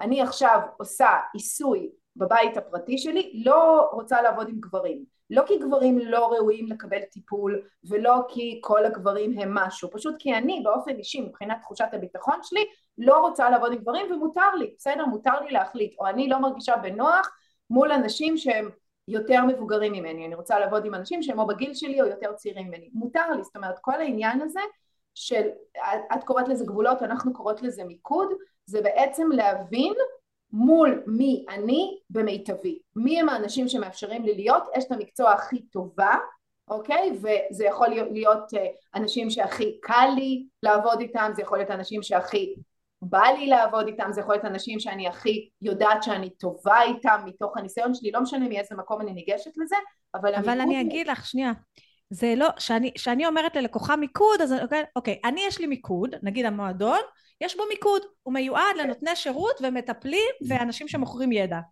או בכלל אנשים שהידע שלהם זה הפרנסה שלהם. אה, אבל עדיין בתוך המקום הזה בתוך המקום הזה זה כבר לא מיקוד, גבול. זה גבולות, יש עוד גבולות. למשל, עזבו שאנשים שלא יכולים ללמוד מהאינטרנט, אתה יודע, זה זה זה. אני מדברת כאילו ברמה הפרסונלית, יש אנשים שידברו איתי בטלפון בצורה כזו, שאני אגיד להם, לא בגלל שאני חושבת שהם לא יכולים להשיג משהו מהמועדון, או שהם לא יכולים ללמוד, אני פשוט לא רוצה שהם יהיו במרחב הזה. חד משמעית. מספיק שהם אומרים לי, אני לא רוצה שהם יהיו במרחב של המועדון. ואז אני אגיד להם, ודרך אגב, גם עוד משהו מאוד מאוד מאוד מאוד חשוב, נגיד הכנסתם מישהו למרחב שלכם, מתוך הרצון הטוב שלכם, או מתוך הזה שאתם אומרים, טוב, הייתי חייב את הכסף, או לא יודעת מה, ואפשר להגיד ללקוח, זה בסדר, אני לא רוצה יותר. אני רוצה להגיד לכם שבכל השנים שהיו המועדון, שלוש פעמים שלחתי מייל למישהו, אני מבקשת שתצא. זה היה כן. מאוד קשה, תמיד זה היו גברים, לגברים יותר קשה להציב, אה, לא יודעת, נשים יותר מכבדות גבולות מגברים, סליחה, סליחה, זה לא לכל הגברים שהיו במועדון או בכלל שעבדו איתי. אני לא אה, מתחברת לתיוג הזה. אה. אבל הגבולות נפרצו גם ברמת ה... מישהו, יש מישהו אחד שזה, ועוד שניים שהתחילו, אמרתם, אתם יודעים מה, טה טה טה, נראה לי שיש מקום שייתן לכם שירות טוב יותר, טה טה טה טה טה, אבל אחד פשוט אמרתי לו, שלום, ביי, אני הפסקתי לך את הוראת הקבע, אני מבקשת ממך שלא תצא וגם אל תירשם עוד הפעם. כי הייתי מפסיקה לו, הוא היה נרשם עוד הפעם, הייתי מפסיקה לו, הוא היה נרשם עוד הפעם, כי זה באמת סופר משתלם ונותן לו את השירות, אבל הוא היה חסר גבולות וכבוד גם לקהילה. ברגע שהוא הפך להיות מחסר כבוד אליי לחסר גבולות אה, כבוד לקהילה, זה היה כאילו בסדר בשביל 170 שקל בחודש, כאילו בוא בוא נ... גם לא, גם אם הוא היה משלם לי עשרת אלפים שקל בחודש, הוא לא היה נשאר בקהילה. תקשיבי, זה אחד השיעורים הכי חשובים שלי כעצמאית, והוא, ואני מודה שלי אישית כאדם היה מאוד מאוד קשה איתו שנים. לדעת להגיד עם מי לא מתאים לי לעבוד, וכאילו זה נשמע, אני עכשיו מדברת פה על גבולות, מה הבעיה לפטר, לפטר לקוחות לא מתאימים, זה נורא חשוב, אבל אני מודה שגם לי היה מסע אישי מאוד מורכב עם זה, והרבה מהשיעורים האלה, אני מודה, למדתי דרך הרגליים. כאילו ידעתי שנכון שמי שלא מתאים לי כנראה גם לא יתאים לקהילה שלי, אבל היו לא מעט מקומות ש, שכן, שוויתרתי לעצמי וכמוך שילמתי בדרך הקשה ולכן למדתי כיום כל כך לשמור על הגבולות האלה שזה הדרך לכבד את, את עצמי קודם כל כי אני המשאב הכי חשוב בעסק שלי אבל גם את, את הלקוחות שלי. ופולינה ואני מאמינות שזה סבבה לגמרי לפטר לקוח אה, כשהוא לא מתאים או מטופל. ושוב עם הזמן ככל שאת יותר מיומנת את כבר תדעי מראש למנוע את המצבים האלה כיום נכון, זה כבר אני, אני מאוד מאוד עתיר אצלנו ואם לא, והתפקשש, אז למדת את השיעור, מה שנקרא lesson learned, משחררת אה, מטופל או לקוח לא מתאים וממשיכה הלאה, זה בסדר גמור.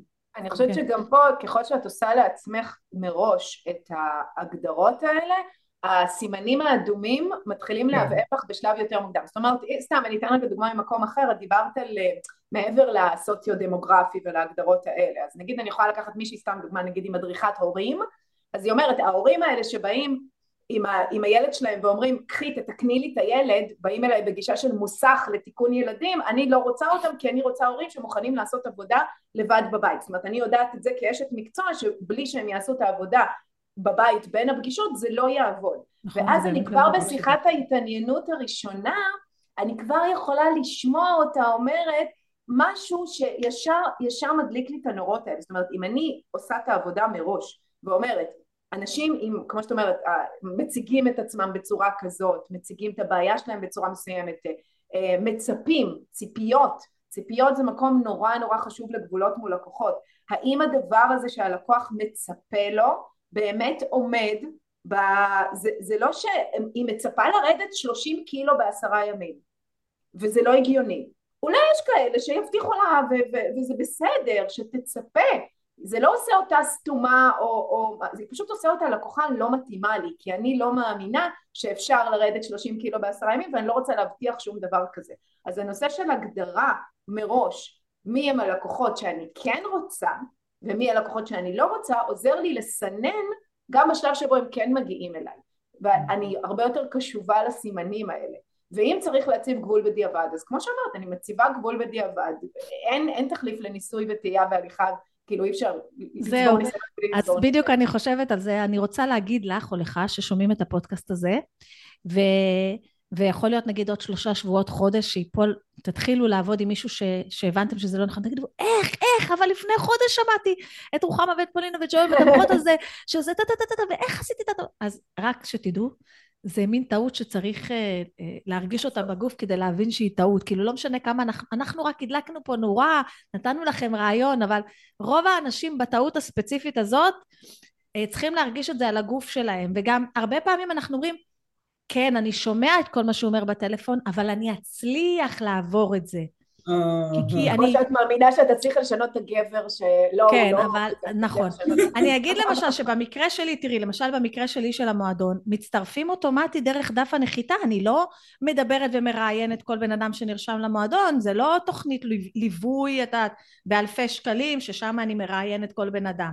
אז אתה לא יודע מי ייכנס, ואתה גם לא יודע מה הציפיות, וגם, את יודעת, אני אה, לא בטוח... שוב, הנושא לא מדויק. הנושא הזה של הגבולות, לפחות מבחינתנו, מתחיל כבר במהלך השיווק. למשל, אם אני כן. מטפלת בילדים, אז המסרים שלי יהיו על זה שאי אפשר לתקן ילד, ילד מושפע ממה שקורה במערכת המשפחתית, איך אתם כהורים יכולים לעזור, מה התפקיד שלכם וכן הלאה.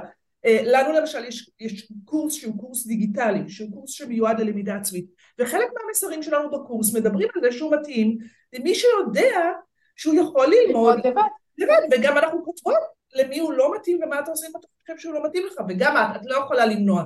תמיד יגיעו גם כאלה, אבל במסרים של, של, נכון. של הקליקלות לגמרי חשוב שיהיה שם כמה שיותר אה, מסרים שאת יודעת שפונים לקהל שלך וגם מסבירים למי לא. זה בסדר כן. להסביר.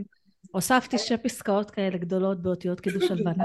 זה, זה בדיוק מה שרציתי להגיד, שכל הדברים האלה שאנחנו לומדים אותם, היישום של זה זה עוד טקסטים שמוספים לתוך הדפי נחיתה, כי כל פעם עוד גבול נחצה ואז אני מציבה אותו בדף נחיתה, רגע, אנשים מצפים לתמיכה במייל, אז אני צריכה לכתוב, לא כולל תמיכה.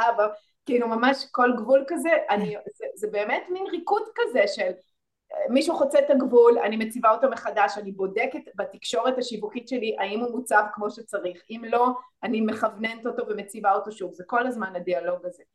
אני, אני רוצה להגיד משהו נוסף. תראו, באנו לעשות טוב, אנחנו מדברים על גבולות, ואולי למי שנשמע, אה, שומע אותנו, זה נשמע כאילו שקצת לוחמני, להפך. לא, לא, לא. זה הדרך לעשות טוב בעולם הזה, זה. זה הדרך להפיץ את היכולת שלנו לגרום לאנשים, במקרה שלך להצליח יותר, לממש את השליחות שלך, אה, להיות בריאים יותר, להיות מאושרים, זה הדרך שלנו להציב, להפיץ את הטוב שלנו בעולם בצורה מקסימלית, ולה, ו, ו, ולעזור לכמה שיותר אנשים, ככה אנחנו... אני, אני יודעת עליי שאני הצבתי את הגבולות. למשל, אם אני אגיד נגיד את הגבולות אה, אה, במועדון, למי אני יכולה לעזור ולמי לא, למה אני כל הזמן גם אומרת את זה, אז שירות וידע, אני, למשל, אני לא יכולה לעזור, המועדון לא יעזור למי שיש לו מסעדה, אני לא רוצה לבאס אנשים, אני לא רוצה שהם ישלמו לי, ואני... המועדון לא, אם יש לך אתר e-commerce עם שלושת אלפים מוצרים, זה, זה. לא המקום, אני לא יכולה, אני שמה את הגבולות האלה, הבן אדם הזה שהוצאתי אותו, זה, זה נורא נורא פגע בקהילה, תחשבי שיש קהילה ש-95% נשים שמדברות בצורה נורא מכבדת, כל אחת שמעלה שאלה, כולם נורא תומכות אחת בשנייה, ופתאום יש אש, זה לא מקום טוב. אה, אז המקום הוא לא בא מתוך המקום ש... תשמעי, אני לוקחת רק לקוחות כאלה וכאלה, הגבולות שלי זה שאת מוכנה לשלם 30 אלף שקל, אני מוכנה לתת לך רק שעה ביום, זה לא המקום הזה, זה כן. המקום של אני רוצה, אני רוצה לענות בוואטסאפ 24/7, אבל למדתי על עצמי שאם אחרי ארבע אני מנסה להיות גם אימא וגם רוחמה סלע מבומסייט, אני עושה את שני הדברים לא משהו. כן, וזה שיעור חשוב מאוד. את אז אמרת אני רוצה- משהו על... זה- עכשיו אני רוצה להגיד- בגוף. רגע, סיפור קטן קטן קטן על תגובה Mm. בגוף.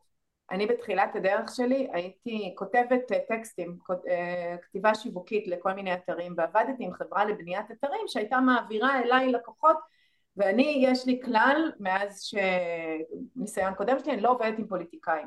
לא עובדת עם פוליטיקאים, זה עושה לי לא טוב בגוף, לכתוב טקסטים פוליטיים, יש לי ניסיון אישי אה, מר כן. ועקוב עם זה. והעבירו אליי בנייה של אה, אתר של פוליטיקאית, הייתי צריכה לראיין אותה ולכתוב וזה, והתבחבשתי עם זה, אמרתי כן, לא, כן, לא, בסוף אה, שוכנעתי, לא משנה, כסף, טה טה טה טה טה טה טה, יצאתי מהפגישה איתה ליטרלי עם בחילה בגוף, כאילו הרגשתי בגוף, ועל אף שהסכמתי לקבל את הלקוח, הלכתי אחר כך ואמרתי לאותו ספק, אמרתי סליחה, אני לא יכולה לעשות את זה, זה אני מרגישה בכל הגוף שזה עושה לי ממש רע, כאילו אנחנו, באמת, אנחנו קשובים לאינטואיציה שלנו, זה נמצא שם, אני יודעת מתי הבן אדם לא מתאים, אז הגבול הפנימי הוא, הוא הרבה פעמים קיים, אני רק צריכה לתת לזה מילים, לחשוב על זה מראש ואז להציב אותו החוצה. אה, זה מזכיר לי את ה... אני רוצה לדבר על עוד משהו שדיברתי, אבל אה, בואו רגע קצת אה, נדייק את זה, או נעזור לאנשים להגיע להחלטה הזאת. אה, אני רוצה לדבר על זה שאנחנו גם לא שמים לעצמנו גבולות בשעות העבודה. כאילו, כשאני פתחתי את העסק, אז אני הייתי עובדת ככה. היה לי ילד, בן אפס, וזה, ואתם יודעים, הוא היה הולך בין הרגליים שלי, ואני באמת חשבתי שבשביל להיות טובה אני צריכה לעבוד 24/7 ולהיות מול המחשב. את יודעת, במוח שלי, אם אני רוצה להגיע אז, היעד היה להגיע ל-12 אלף שקל, כי זה מה שהרווחתי אז כשכירה, בלי הבונוסים, אז מה, זה כולנו, היעד שלנו הראשון זה מה שהרווחנו כשכירות. כן.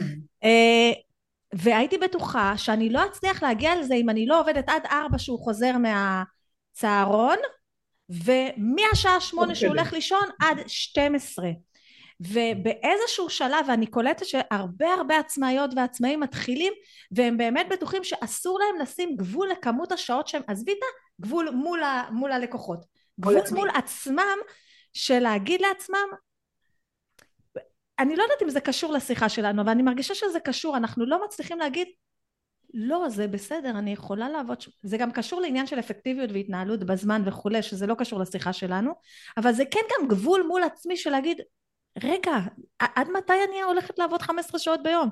למה? איפה? מה יוצא לי מזה? למה? עוד פעם, למה? אז בואו בוא נתייחס לזה רגע, אולי, אולי אתם יכולות לעזור למישהי שעכשיו בטוחה שהיא חייבת לעבוד 15 שעות ביום, כל יום, כל החיים, כדי להגיע ל...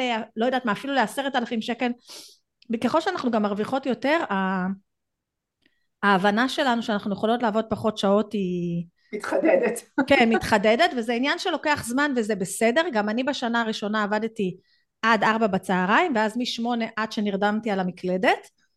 אה, לא בטוחה שהייתי צריכה לעשות את זה, האמת, גם היום בדיעבד. איך אנחנו עושות את זה? איך אנחנו מצליחות לעשות את הסוויץ' הזה במוח ש... שלא באמת צריך לעבוד 15 שעות? לא יודעת אם זה קשור. תראה, אני לא אוהבת את המילה צריך. אני, אני חושבת שתקופות מסוימות בחיים זה גם בסדר לעבוד 15 שעות. אני, סליחה שאני קצת הורסת לך את ה... לא, זה, לא, זה בסדר. זה בסדר. אם זה מתאים לי, ואם זה סיטואציית החיים שלי, ואם זה נותן לי איזושהי חוויה של אני קצת כמו במין אה, גיבושון לסיירת, וזה לא מעכל את הכוחות שלי וגורם לי למה שנקרא להתפוררות במרחבי חיים אחרים או לחיכוך, סבבה לגמרי. מן הסתם כדרך חיים זה, זה לא אה, אה, מתאים, אבל בסופו של דבר זה עניין של רפלקציה פנימית, כלומר להבין מה מתאים לי, וזה נורא נורא אישי. אני למשל בעלת חצי משרה. אוקיי? למה? כי יש לי מגבלות חיים, מגבלות בריאותיות, זה המצב שלי, אוקיי? אה, אבל לעומת זה, בתוך החצי משרה, דווקא יחסית לי אין בעיה להיות זמינה בערב, אוקיי? תלוי למה ולא תמיד, לא לטלפונים, לא בוואטסאפ, אבל בטח ברשתות החברתיות. כי זה הגבול שמתאים לילדים שלי גדולים, אני לא צריכה להשכיב אף אחד, אוקיי? אולי אם את כבר אין לך ילדים, או אם אתה בשלב שכבר הילדים שלך גדולים, ומתאים לך לעבוד 15 שעות ביממה לתקופה מסוימת, אני לא בטוחה שזה כאילו, ויש כאלה שמתאים להם לעבוד שעתיים ביממה, שזה גם בסדר. הגבול הוא נורא אישי, זה, זה להסתכל מה עושה לך טוב. אני חושבת, אנחנו קוראות לזה אמ, אקולוגיה, זאת אומרת לראות מתי אני מכלה את המשאבים שלי או את המשאבים של הסביבה, זאת אומרת, וזה, וזה קשור גם לשעות, זה קשור לכל מיני דברים, אבל הגבול האישי עובר במקום שבו אני מרגישה ששעות העבודה הנוספות שאני משקיעה בעצם פוגעות ביכולת שלי להיות אפקטיבית בשעות אחרות או במרחבי חיים אחרים. זאת אומרת, אוקיי. אם אני נורא נורא טובה בעבודה שלי, אבל זה גורם לי להיות אימא פחות טובה, או בת זוג פחות נוכחת, או אה, לא יודעת מה, אה, אני לא מצליחה להגיע לפילאטיס, לא, לא מצליחה להגיע לעשות ספורט שהוא נורא חשוב ל-well-being שלי, מרוב שאני עובדת, ואז זה פוגע בי בריאותית, אז שוב, אני צריכה לראות את העבודה ביחס לשאר המרחבים, היא לא איזה, היא לא אה, אה, אקו סיסטם סגור, אנחנו הכל אה, מעורבב. אה, ואני חושבת שאם יש משהו שבקורונה בעצם קרה זה למשל שגילינו שלא חייבים לנסוע לכל מקום כי חלק גדול מהזמן שהיינו מבזבזים היה הזמן של הכבישים והחנייה והזה וגילינו שאנחנו יכולים לעשות לתת את אותו ערך אגב גם בעולם הטיפול וגם בהרבה מאוד מקומות אחרים שלצורך העניין באמצעות הזום אנחנו יכולים אה, לצמצם את כמות השעות שמסביב מה שנקרא ביטול זמן ואז אוקיי? אז כל העניין הזה זה באמת גם פה, אני מתנסה בדרך הקשה, אני נדפקת בקיר, ואז אני יודעת, אוקיי, פה עובר הגבול שלי, התמוטטתי, עבדתי קשה מדי, התמוטטתי, עברתי פיזיולוגית, לא יודעת מה, אני יודעת ששם עובר הגבול שלי, שאסור לי לוותר על שעתיים של אה, ריצה בשבוע, כי אני יודעת שכשאני לא עושה את זה אני פחות טובה, אני, אני פחות טוב לי עם עצמי. אז...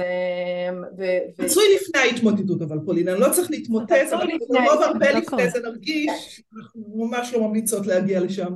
כן, אבל לפעמים זה...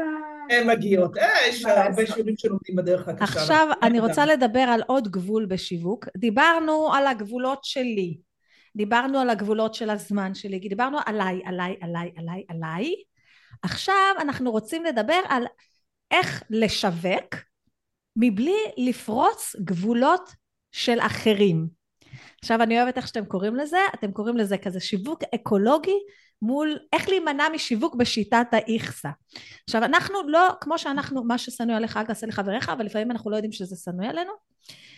אמ, אז אז בואו בוא, בוא לא נדבר איך לא לפרוץ גבולות של אחרים בשיווק שלנו כשאנחנו משווקים או הרבה מטפלים לא יודעת מאיפה הם לומדים שיווק או הם חושבים שהם לומדים לא שיווק לומדים. או הם שמעו וובינר אחד שבעצם את הוובינר הזה זה היה אה, שבכלל מיועד לסוג אחר של עסקים שכנראה נורא נורא צריכים להיות אגרסיביים בשיווק שלהם אני לא יודעת מי אה, והם החליטו שככה צריך לשווק, או הם ראו שמישהו עשה להם את זה, אז אמרו, או, מגניב, אני אעשה את זה גם. זה היה לי לא נעים, אבל אני אעשה את זה. ואז בלי לשים לב, הם בעצם פורצים את הגבולות של הצד השני, שמרגיש שפלשו לו לגבול. נגיד, אני מאוד חובה, ואני גם רואה את הפידבקים האלה הרבה בקבוצות אה, פייסבוק, שאני מאוד אוהבת להיות בקבוצות פייסבוק, זה למשל, איפה עובר הגבול בשיווק בוואטסאפ. גם אם יש לכם קבוצה משלכם שאתם מנהלים ואנשים נרשמו אליה כדי לקבל מה שזה לא יהיה, או וואטסאפ נתפס אצל הרבה אנשים כמרחב אישי. אתה יכול לשלוח לי אס.אם.אס ש... שאתה חושב שאני... יש 90 אחוז, 99 אחוז פתיחה לאס.אם.אסים, זה ערוץ השיווק הכי טוב. אף אחד לא קורא את מה שכתוב שם ולא יודע מה כתוב שם, הוא פותח סוגר. זה, זה פתיחות עיוורות, זה, אני לא מבינה את השיווק הזה, אבל בסדר, מה אני מבינה? אמ, אם יש מבצע אולי בזה, אז... אבל בואו בוא, בוא נדבר על זה. אוקיי, אני חושבת שיש פה שני דברים. אחד, את אמרת, מה שאני, מה שלא אה, נעים לי שעושים לי, אני לא אעשה ללקוחות שלי, וזה הרבה פעמים מקום שבו לי ברור שלא נעים לי לקבל הודעות פרסומיות במסנג'ר, אבל מישהו אמר לי שהדרך הכי טובה לקדם את הסדנה שלי זה למצוא את כל הנשים שחברות בקבוצה מסוימת ולשלוח להם הודעות במסנג'ר, זאת אומרת, כן. אחד... אבל שנייה רגע, שנייה, אני רוצה רגע לדייק את המשפט הזה כי יש לי בעיה כן. איתו. אה, שזה לא אומר של אני לא קוראת מיילים אז שיווק במיילים לא עובד, זה לא, לא מה שפולינה כתבה, לא, היא לא. גם לא התכוונה ל אני לא רואה סרטונים, בחיים לא ראיתי סרטון ש... סרטון, אני בחיים לא מדליקה פליי, אז סרטונים לא עובדים אני לא רוצה לשלוח מיילים כי אני לא אוהבת לפתוח מיילים.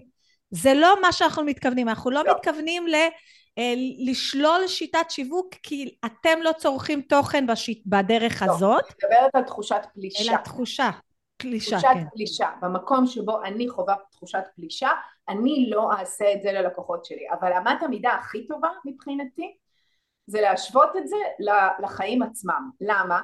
כי כאילו אנשים נכנסים נגיד לרשתות החברתיות כביכול שוכחים את הטקט או את יחסי האנוש הבסיסיים. שזה חברתי.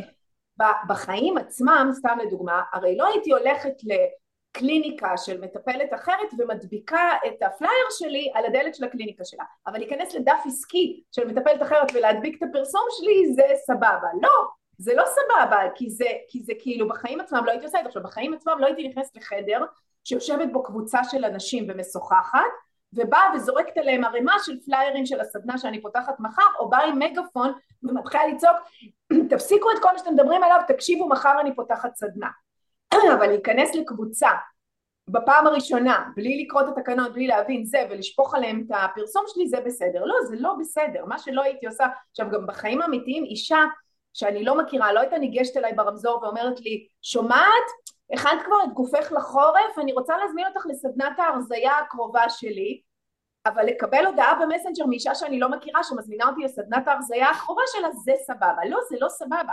זה לא סבבה. אני חושבת שזה אחד לשאול איפה אני מרגישה נפלשת בהתנהגויות הדיגיטליות, ושתיים, לשאול את עצמי, האם בחיים האמיתיים, מחוץ לעולם הדיגיטלי, הייתי עושה את אותה פעולה, כי אין באמת הבדל, בני אדם הם בני אדם, בין אם הם בפייסבוק ובאינסטגרם ובין אם הם ברחוב או בתוך חדר, אז לעשות לעצמי איזשהו סוג של סימולציה של איך זה היה נראה בחיים האמיתיים והאם הייתי נוקטת באותה פעולה בחיים האמיתיים, זה מבחינתי אמת המידה החשובה ביותר. זה, זה כאילו נורא מובן מאליו, אנחנו אומרות את זה כבר שנים, ועדיין יש לנו קהילת פייסבוק כל כך גדולה שאנחנו, את יודעת, וכל יום מלא מטפלים שהם כאילו אלופי עולם במערכות יחסים, נכנסים לקהילה שלנו ומנסים לשתול שם פרסומות, את יודעת, פותחים פוסט של פרסומות. עכשיו זה לא, אנחנו לא מאשרות את זה, זה לא עובר, אבל זו תופעה כאילו ואם אנחנו מרגישות, לא משנה כמה אנחנו מדברות על זה, זה עדיין כל כך נפוץ, כאילו, באמת מחוסר הבנה של, של המדיה, לא מתוך רצון להזיק, זה ברור לי שזה... אבל מחוסר... אני אגיד לך ששבוע שעבר למדנו במועדון איך משווקים בקבוצות. אוקיי, אוי זה נושא חשוב. הייתה שם מישהי שהיא מטפלת והיא חדשה במועדון, היא חודש במועדון והיא כזה נורא מתרגשת ונורא רוצה וכל הזמן לדעת, היא שואלת שאלות והיא גם בשלב הזה שהיא מנסה לעשות הכל בבת אחת אז כל היום אני רק מרגיעה אותה, בואי קודם נכבוש צעד, אחר כך צעד, בואי נכבוש צעד. בכל מקרה, אז היא שאלה אה, שאלה ש, שעולה מלא פעמים ואני חושבת שזה באמת נובע מאיזושהי חוסר הבנה. היא אמרה ככה, אני, בואו נמציא משהו כדי שלא זה, נגיד אני יועצת זוגית, אוקיי? Mm-hmm. אני יועצת זוגית, אז מה שהיא עשתה, היא חשבה לפני שהייתה במועדון, שהיא צריכה להיכנס לכל מיני קבוצות של ייעוץ זוגי. עכשיו, ברוב הקבוצות שהיא נכנסה אליהן, הרי מי פתח את הקבוצה? יועצת זוגית. אחרת, שפתחה את הקבוצה על מנת לבנות לעצמה קהילה, ולהביא לקוחות אליה. אז את לא יכולה כיועצת זוגית להיכנס לקבוצה של יועצת זוגית ב' ולהגיד אני חושבת אתם יכולות להגיע אליי לקליניקה. מה שאתם העליתם זה לא לעניין זה ממש לפלוש לבית של מישהו ולקחת לו לקוחות. עכשיו היא אמרה תראי זה מה שאני מרגישה. אני נכנסתי לקבוצות האלה ו... אני מרגישה לא בסדר לכתוב שם.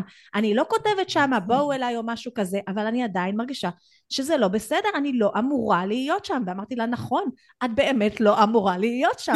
ואז, בסדר, זה, עכשיו אני לא אכניס על איך משווקים בקבוצות, זה היה דיון של שעה וחצי, אבל הסברתי לה איך משווקים בקבוצות ואיזה קבוצות היא באמת בוחרת, ומה היא הולכת להגיד בתשובות, וזה, והדבר הראשון שאתה נכנס לקבוצה, שאתה נכנס לדף, שאתה נכנס לכל מקום, זה לא ישר, אתה לא נכנס למסיבה ואומר, אהלן, אני רוחמה סלע, תשמעו, אני מוכרת. לא, זה לא עובד ככה. את נכנסת למסיבה, רואה מה האנרגיה, רואה מה מדברים, עושה קצת small talk, ואם ורלוונטי מה שאת עושה כי מישהו ביקש עזרה בזה, או שאל, תגידו, אתם מכירים? אז תקפצי מה שאת עושה. אבל אם מדברים עכשיו על מלפפונים, ויש לך מה להגיד במלפפונים, תדברי על מלפפונים, כי במסיבה מדברים על מלפפונים, ואת באת למסיבה הזאת. וגם תלמידי את הכללים, אבל רוחמה זה לקחת את זה עוד צעד אחד אחורה. זה כמו שאני לא הייתי מעלה בדעתי לתת טיפול זוגי למישהו אחר בלי ללמוד את זה. הייתי אומרת להם, טוב, אני מבינה בזוגות, כולי מוקפת בזוגות, בואו, תספרו כן. לי מה הבעיה. נכון, לא הייתי מעלה בדעתי לעשות. רגע, רגע, רגע, ג'וי, תתקרבי למחשב שלך, ופחות אוקיי. ריקודים, וככה אנחנו נשמע אותך כמו שצריך. אני, זה, אוקיי. אני אומרת, כמו שלא הייתי מעלה בדעתי לטפל, לעשות לאנשים טיפול זוגי בלי ללמוד את זה, הרי אני יכולה להגיד, אני מכירה כל כך הרבה זוגות, ואני כבר שנים בזוגיות, אז היה טובה אולי, תספרו לי מה הבעיות שלכם, אני אטפל בכם, נכון? לא הייתי מעלה בדעתי לעשות את זה. אותו דבר בדיוק, זה עם שיווק. אנשים פשוט ניגשים לשיווק, ניגשים לפייסבוק או לכל מרחב ומתחילים לשווק, בלי לעשות את המינימום של להבין איך עושים את זה של ללמוד איך לעשות את זה, לשווק בלי, בלי לעשות את המינימום של ללמוד איך לעשות את זה, זה כמו לעשות טיפול זוגי או טיפול בעיסוי או מה שזה לא יהיה, בלי ללמוד לעשות את זה. נכון. וזה אותם נזקים מבחינתי. אני רוצה, פעם הייתי מנהלת דף של אישה מקסימה, מקסימה, מקסימה, שהיה לה אה, חנות שהיא כזה חצי טמבוריה וחצי הייתה, היא הייתה מוכרת כל מיני גאדג'טים וזה. עכשיו, אנשים לא ידעו שאני אה, מנהל, שמישהו מנהל לה את הדף, מכיוון שכשאני הייתי מנהלת דפים הייתי לומדת את האופי של הבן אדם וכותבת את זה, זו הייתה אישה אה, מבוגרת כזאת, היא מצחיקה, שירדה 30 קילו וזה חלק מכל מה שהיא מדברת עליו וגם הגאדג'טים שהיא מביאה והיא אוהבת לבשל וזה. עכשיו, היה לנו המון לייקים, המון, כאילו הדף הזה הגיע אז לאיזה 15 אלף לייקים, זה היה אז מלנת אלפים, אוקיי? לא היה עוד פרסום ממומן. ואני זוכרת שהייתי כותבת שם פוסטים, עכשיו, אישה בטמבוריה ברעננה, כאילו זה לא עכשיו אנחנו מדברים על אה, אישה, באמת, אישה בת 65 שמנסה לעשות... כל פעם שהיינו מפרסמים משהו, היו אנשים שנכנסים ועונים, אפשר לקנות את זה באמזון בככה וככה. אפשר... זה היה פשוט עושה לי, מעצבן אותי ועושה לי להכיר, כאילו, זה פרנסה, את רוצה לקנות את זה באמזון, תקני את זה באמזון. עכשיו, הרבה פעמים נראה לאנשים שאם יש לדף הרבה לייקים, או הוא עושה פרסום וגם נראה לפעמים אנשים, נגיד שמדברים אליי, הרבה אנשים יודעת שפונים אליי, חושבים שאני פה איזה... כאילו זה בסדר, כי יש לה, יש לה כסף, או היא עובדת, או אם יש, אם יש לה 300 לייקים לפוסט, אז זה בטח היא עשתה, אז כאילו, למה, מה קרה שהיא מרוויחה מלא כסף על הגאדג'ט הזה שאפשר לקנות אותו בשלוש שקל פחות באמזון? זה, זה ממש פלישה. זה שיווק בשיטת האיכסה, או שיש לי איזה מישהי עם מכשפה, לא יודעת. כל פוסט שאני מפרסמת, היא מדביקה את ה... אם אתם צריכים מכשפה, לא יודעת מה זה. אה, טוב, זה כבר בוטים למיניהם. זה כבר זה, אבל אני גם... אתמול מי שהייתה אצלי בוובינר, בוובינר, בוובינר, שעה mm. וחצי הדרכה בחינם, והיא כותבת לאנשים בתגובות, אתם יכולים לפנות לפייסבוק, הם גם מלמדים פרסום ממומן בחינם. כן, אנחנו גם מאוד אוהבות את זה, ושכותבים לנו על כל מיני... אה, אבל רוחמה מבחינתנו זה הזדמנות, מצב כזה שמישהו כותב תקנו באמזון או תפנו לפייסבוק, בטח במרחב ציבורי, ברור שזה לא נכון ולא יפה, אבל סוג של הזדמנות, למה? כי זה נותן לך אפשרות לתת את התשובה, אני בטוחה מאוד מאוד הגיונית, למה נורא הגיוני לקנות בחנות ברעננה ולא באמזון. כן. יש לזה תשובה, ואם אין לזה תשובה אז אין לך חנות. לא, לא, גם הייתה לזה תשובה, גם יש לי תשובה למה... כל דבר כזה הרמה להנחתה, כלומר, שוב, הסיפור הפנימי שלנו, איך אנשים מעיזים וזה מגניב כולנו בני אדם. אבל ההתייחסות תמיד היא, היא התייחסות לזה כאל הזדמנות עבורי להסביר למה נורא הגיוני ללמוד אצל רוחמה. לי נורא ברור למה כדאי ללמוד אצלך, אנחנו שולחות עלייך מלא אנשים, זה נורא ברור לנו, אוקיי? ונורא ברור למה לא כדאי לשאול את פייסבוק וללכת אלייך. וכל, כן. אה, אולי לא תוך כדי וובינר שאת מדברת, את לא יכולה להגיב יותר מדי, אבל כל דבר כזה זה פשוט הזדמנות אה, מעולה אה, אה, להסביר את האג'נדה שלך. אני גם חייבת רגע להגיד משהו על הדבר הזה. פייסבוק אה, נותנים תמיכה עכשיו וזה, וכל הכבוד, הם עושים את זה כדי שתפרסמו עוד. אני רק רוצה להסביר לכם מה ההבדל בין הבן אדם הזה שנותן לכם תמיכה לפייסבוק, אליי או לקולגות שלי. אנחנו אשכרה עשינו קמפיינים. אשכרה פרסמנו לאנשים ועשינו קמפיינים. אנחנו לא שמוקדן שלימדו אותו איך תיאורטית עושה קמפיינים ותיאורטית אני אומרת לכולם כן תעשו טופס לידים כי תיאורטית סטטיסטית באמריקה טופס לידים עובד מעולה הסטטיסטית בגלל שבאמריקה יש הרבה יותר אנשים מישראל. למה באמריקה? בהודו, הם כולם יושבים בהודו. בהודו, בהודו טופס לידים עובד מעולה. טופס לידים, גם קמפיין לייקים עובד מעולה, תעשו קמפיין לייק. אז זה ההבדל. ההבדל דרך אגב בין החבר'ה בפייסבוק זה שטכנית הם בסדר, אבל הם לא באמת עשו קמפיינים. אתם צריכים לקחת את זה בחשבון. תלמדו ממישהו שעשה קמפיינים. כן, זה כבודה במקומה מונח, שמי שרוצה שילך לפייסבוק ילך לפייסבוק. כן, תלכו. דרך כן, אגב, גם אה, אה, אנשים במועדון שרוצים אה, זה, אני אומרת להם תלכו, תלכו, תעשו, תנצלו את השירות הזה, מקבלים שירות בחינם, תנצלו, אבל לפני שאתם באמת עושות, תשאלו פה אם זה בסדר. תשאלו מה אכפת לכם, זה במסגרת ה... זה. אמ, אני רוצה רגע, אז קודם כל, אני חושבת שדיברנו על המון המון דברים, וכיסינו המון המון המון דברים, אני ממליצה, אני מזמינה אה, מי שכאן, מי, מי יכול להיכנס לקבוצה שלכם? בוא, מה הגבולות גזרה של הקבוצה שלכם? למי היא מתאימה? דברו, קודם כל תזכירו שוב את שם הקבוצה. קהילת המטפלים והמטפלות, בית למקצועות הטיפול והבריאות. אה, מי ש... כל מי שמתפרנס מקליניקה עצמאית בעולמות הטיפול כולל גם אנחנו מכניסות סטודנטים לקראת סוף הלימודים שלהם שעומדים אה, אה, לפתוח קליניקה במקצועות טיפול לגווניהם השונים זאת אומרת ממקצועות הבריאות הדיאטנים, פיזיותרפיסטיות, מרפאות בעיסוק, קלינאיות תקשורת, דרך רפואה משלימה על כל גווניה ועד לפסיכולוגים, פסיכותרפיסטים, פסיכ... כל מי שבעצם עוסק בטיפול רגשי ונפשי, מקצועות הריון, בר... אה, לידה, הורות, זוגיות, בעצם כל מקצועות המשפחה. Mm-hmm. דווקא אה, הזכרת קודם מאמנים, אז מאמנים פחות, אנחנו פחות מתמחות בנושא האימון, כן בנושאים אה, של טיפול. זהו. אה, עכשיו אני אה, מאוד ממליצה להיכנס לקבוצה הזאת, אני לא בקבוצה כי אני לא מטפלת, פשוט הייתי שם כמה פעמים לכמה שניות בשביל לסדר כל מיני זה, וגם כי באתי להתארח, אז הכניסו אותי בשביל לעשות לייב בתוך הקבוצה. אני מאוד מאוד מאוד מאוד ממליצה. זה קהילה מאוד מאוד okay. אוקיי. תומכת ומשתפת, וזה לא קהילה סטייל uh, פולינה וג'וי באות כל יום, מספרות מתי הקורס שלהם נפתח והולכות, כמו נגיד הקבוצה שלי. אז שלכם זה ממש ממש קהילה, ובעיסוק של כל ה... בעסק, לא עיסוק, עסק, של קליניקה וכולי, כל כך כל כך צריך את ה... ביחד. קהילה הזאת, את הסנגה, אוקיי? שנים למדתי בודהיזם. את הסנגה הזאת, אני, אני אוהבת את המילה הזאת, היא נורא נורא מסמלת את זה. יותר מקהילה, סנגה זה, זה ממש מחבק, ויש שם משהו כזה נורא נורא של שיתוף ושל עזרה ושל כולי, וחוץ מזה יש לכם גם את הקורס אה, לטפל בשיווק, נכון? נכון, יוצא לדרך בממש עוד, זה די עוד מעט בסוף מרץ, אנחנו ממש מתחילות לשווק אותו בימים אלה, ממש בימים אלה. ואתם אומרות שהוא מתאים למטפלים בתחילת דרכם, באמצע דרכם, או לא, בד... בשלב לא. שהם מחליטים לצאת לאור? הנה, אה, לא, זה קורס שלא מתאים למטפלים שרק פתחו קליניקה, בשבילם יש לנו קורס אחר, זה, זה קורס למטפלים שכבר פעילים ורוצים להגדיל את כמות המטופלים בקליניקה.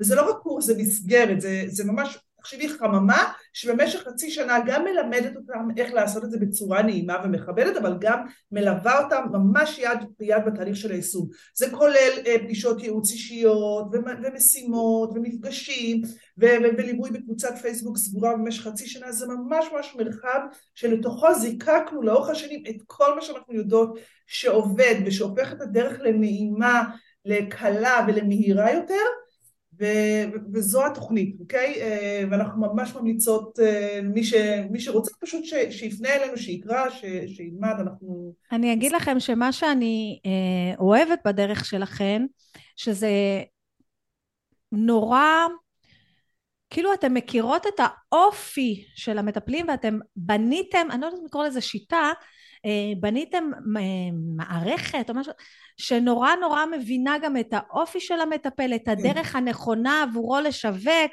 היותר מתחברת לאני האמיתי שלו, היותר משאירה אותו כי הוא מטפל, הוא לא עכשיו עולה על הזה וכותב כתיבה מגה שיווקית וכל הסיפור הזה. ועוד נושא נורא נורא חשוב זה האתיקה, כי בהרבה מקצועות טיפוליים יש גבולות אתיים של, שקשורים גם לפרסום ולשיווק, אז אנחנו מאוד יודעות אה, להתאים את התכנים, גם אם את פסיכולוגית ויש לך מגבלות אתיות, זה לא אומר שאת לא יכולה לשווק את הקליניקה שלך, אז הכל מאוד מותאם גם באמת לנושאים האלה, לגבולות האתיים, אפרופו גבולות. גם אתיקה מקצועית. אני קודם כל רוצה להגיד ככה אה, תודה רבה, יש איזה משהו קטן שאתם רוצות להוסיף, איזה טיפ עצה למטפלים שמתקשים עם גבולות, משהו ככה, או בכלל, כולם מתקשים עם גבולות, גם גרפיקאיות מתקשות עם גבולות, גם אני מתקשה. ככה איזה טיפ אחרון ככה על המלח פלפל לפני שאני... אני רוצה להגיד אה, משפט קלישאי. אם יש ספק, אין ספק. אם אני מרגישה בבטן שלא נכון לי לעשות משהו, שזה לא מתאים לי, סימן מעולה שזה באמת לא מתאים לי. הגבול מבפנים תמיד, אה, תמיד צודק. אז אה, זה, זה, זה לסיום.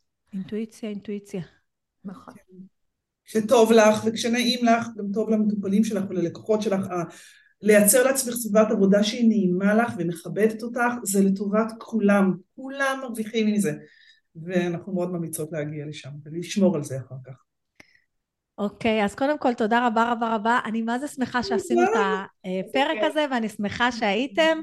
הייתי, אני אשים אה, גם, אה, הפרק הזה יהיה באתר שלי, ויהיה בו את כל הכישורים לכל מה שצריך, ואני אשים פה גם אה, מי שנכנס ומקשיב דרך האפליקציות של הפודקאסטים, אז בתיאור אתם תראו איך אפשר להגיע לדף העסקי של לטפל בעסק, קוראים לו לטפל בעסק.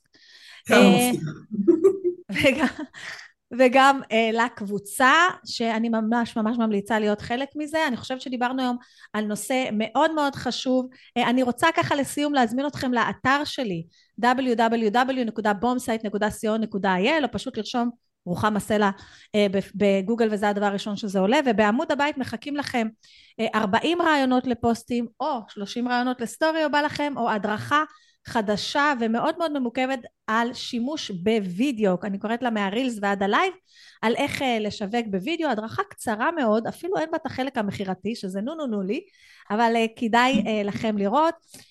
אני מאוד אשמח אם אתם באפליקציה כזאת שמאפשרת להוסיף כוכבים ונצנצים שונים ומשונים לתוך הפודקאסט הזה כדי לידע אנשים אחרים שכדאי להקשיב, או בכלל להירשם כדי שתהיו מעודכנים בכל הפרקים החדשים.